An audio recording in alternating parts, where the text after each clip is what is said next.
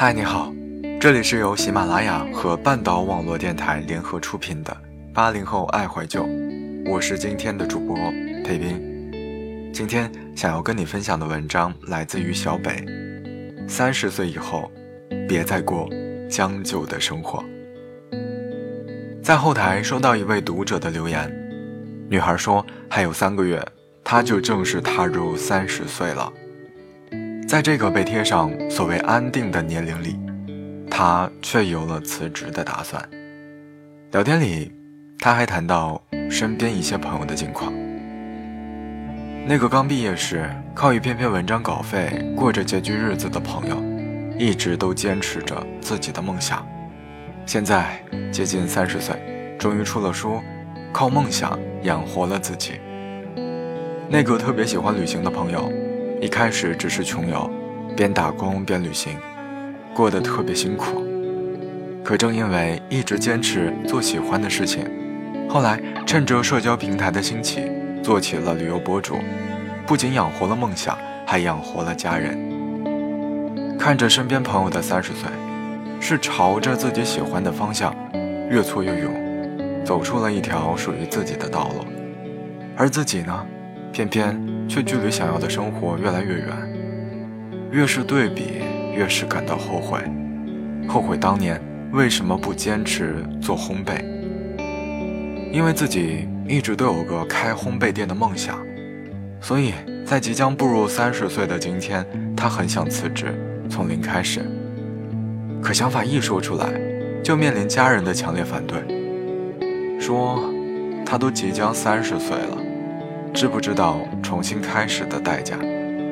读者问我应该怎么办，他明白家人是为他好，但这并不是他想要的人生。看完女孩的留言，我没有给她一个确切的回复，而是给她发了一个曾经刷爆了朋友圈的短片，那个给了无数位接近三十岁女生依然敢于从零开始的视频。视频里讲的是一位三十岁的泰国女孩，在三十岁这一年，她辞掉了工作，选择去尼泊尔做摄影师。在做这个决定之后，同样也面临家人的反对。担心她会孤独终老，担心她一直奔波操劳，担心她这个年纪从头开始时所面临的种种不确定。可最后，女孩依然决定选择走自己的路。毕竟不要害怕跌倒，不要畏惧任何事情，这些道理不也是爸妈从小就教会我们的吗？在小时候那些打雷的黑夜里，在面对陌生人的嘲笑声里。爸妈都在鼓励着我们，要努力往前走，要做个坚强的人。可如今长大后，我们怎么又开始畏惧起年龄了？其实，无论是这位读者，还是像我们许许多多即将迎来三十岁这道坎儿的女孩们，想必都藏着这样一份焦虑。在很多人的传统想法里，三十岁这一年，仿佛一切都要稳定下来。无论是事业、婚姻还是生活形式，因为过了三十岁之后，貌似一切的重新开始都被贴上了晚了的标签，所以，我们害怕变故，担心一切的不确定，更是被这些传统的观念给剥夺了重新开始的权利。但我一直都觉得，三十岁不过是个数字，唯独对他产生恐惧的人，才会轻易被他打败。正如罗曼·罗兰说过的一句话：“很多人在二十岁、三十岁的时候就死了，一过这个年龄，他们只不过变成了自己的影子，往后的余生，不过在模仿自己中度过，日复一日，重复他们有生之年的所作所为，所思所想，所爱所恨。”记得曾经看过李安的采访。那个时候就特别喜欢他说过的这段话。我是三十六岁才开张，很晚熟的人。我现在回想起来，蛮感激我是晚熟的人，是一个幼稚期比较长的人。任何东西要感人成立，本身就有自然的力量。年轻人要准许自己被孕育。我鼓励你们不要急功近利。这个花花世界很诱人，但很多事情不是触手可及。医学那么发达，我们活那么长，急什么呢？的确，年轻人要准许自己被孕育。每个人都有自己的时间线。更何况，三十岁，甚至四十岁、五十岁，这并没有什么不好的。恰恰相反，年龄所给予我们的，不只有青春的逝去，更是成熟的见证。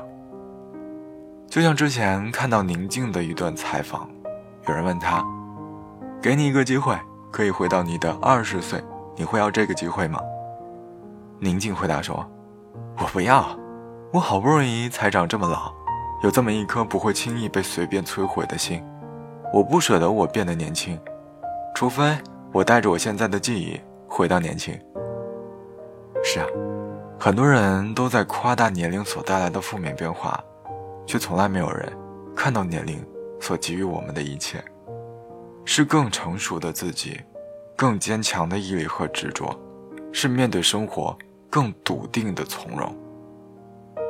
在节目的最后，想送给你们在微博里面看到的一段话：三十岁了又怎样？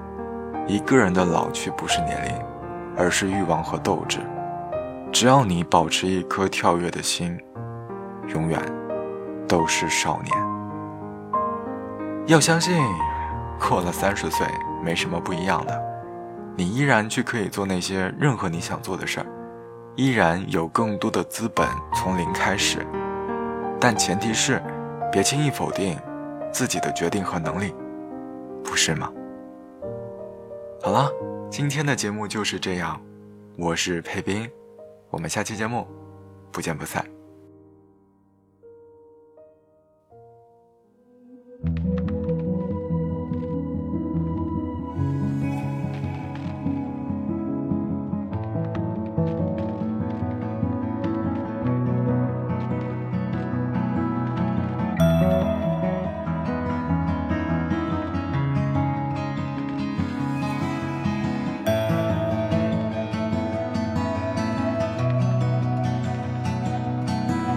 像飞蛾扑进烛火，化为灰烬；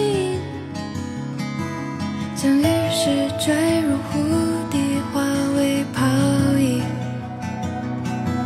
像孤星陨落天际，化为沉寂。我的世界忽然暗淡无明，谁说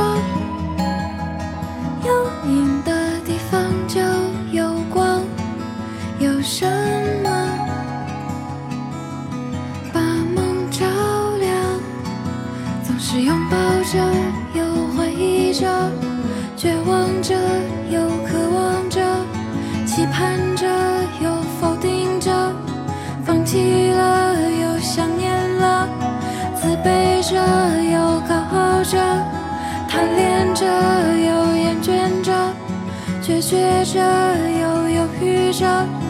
破碎了，犹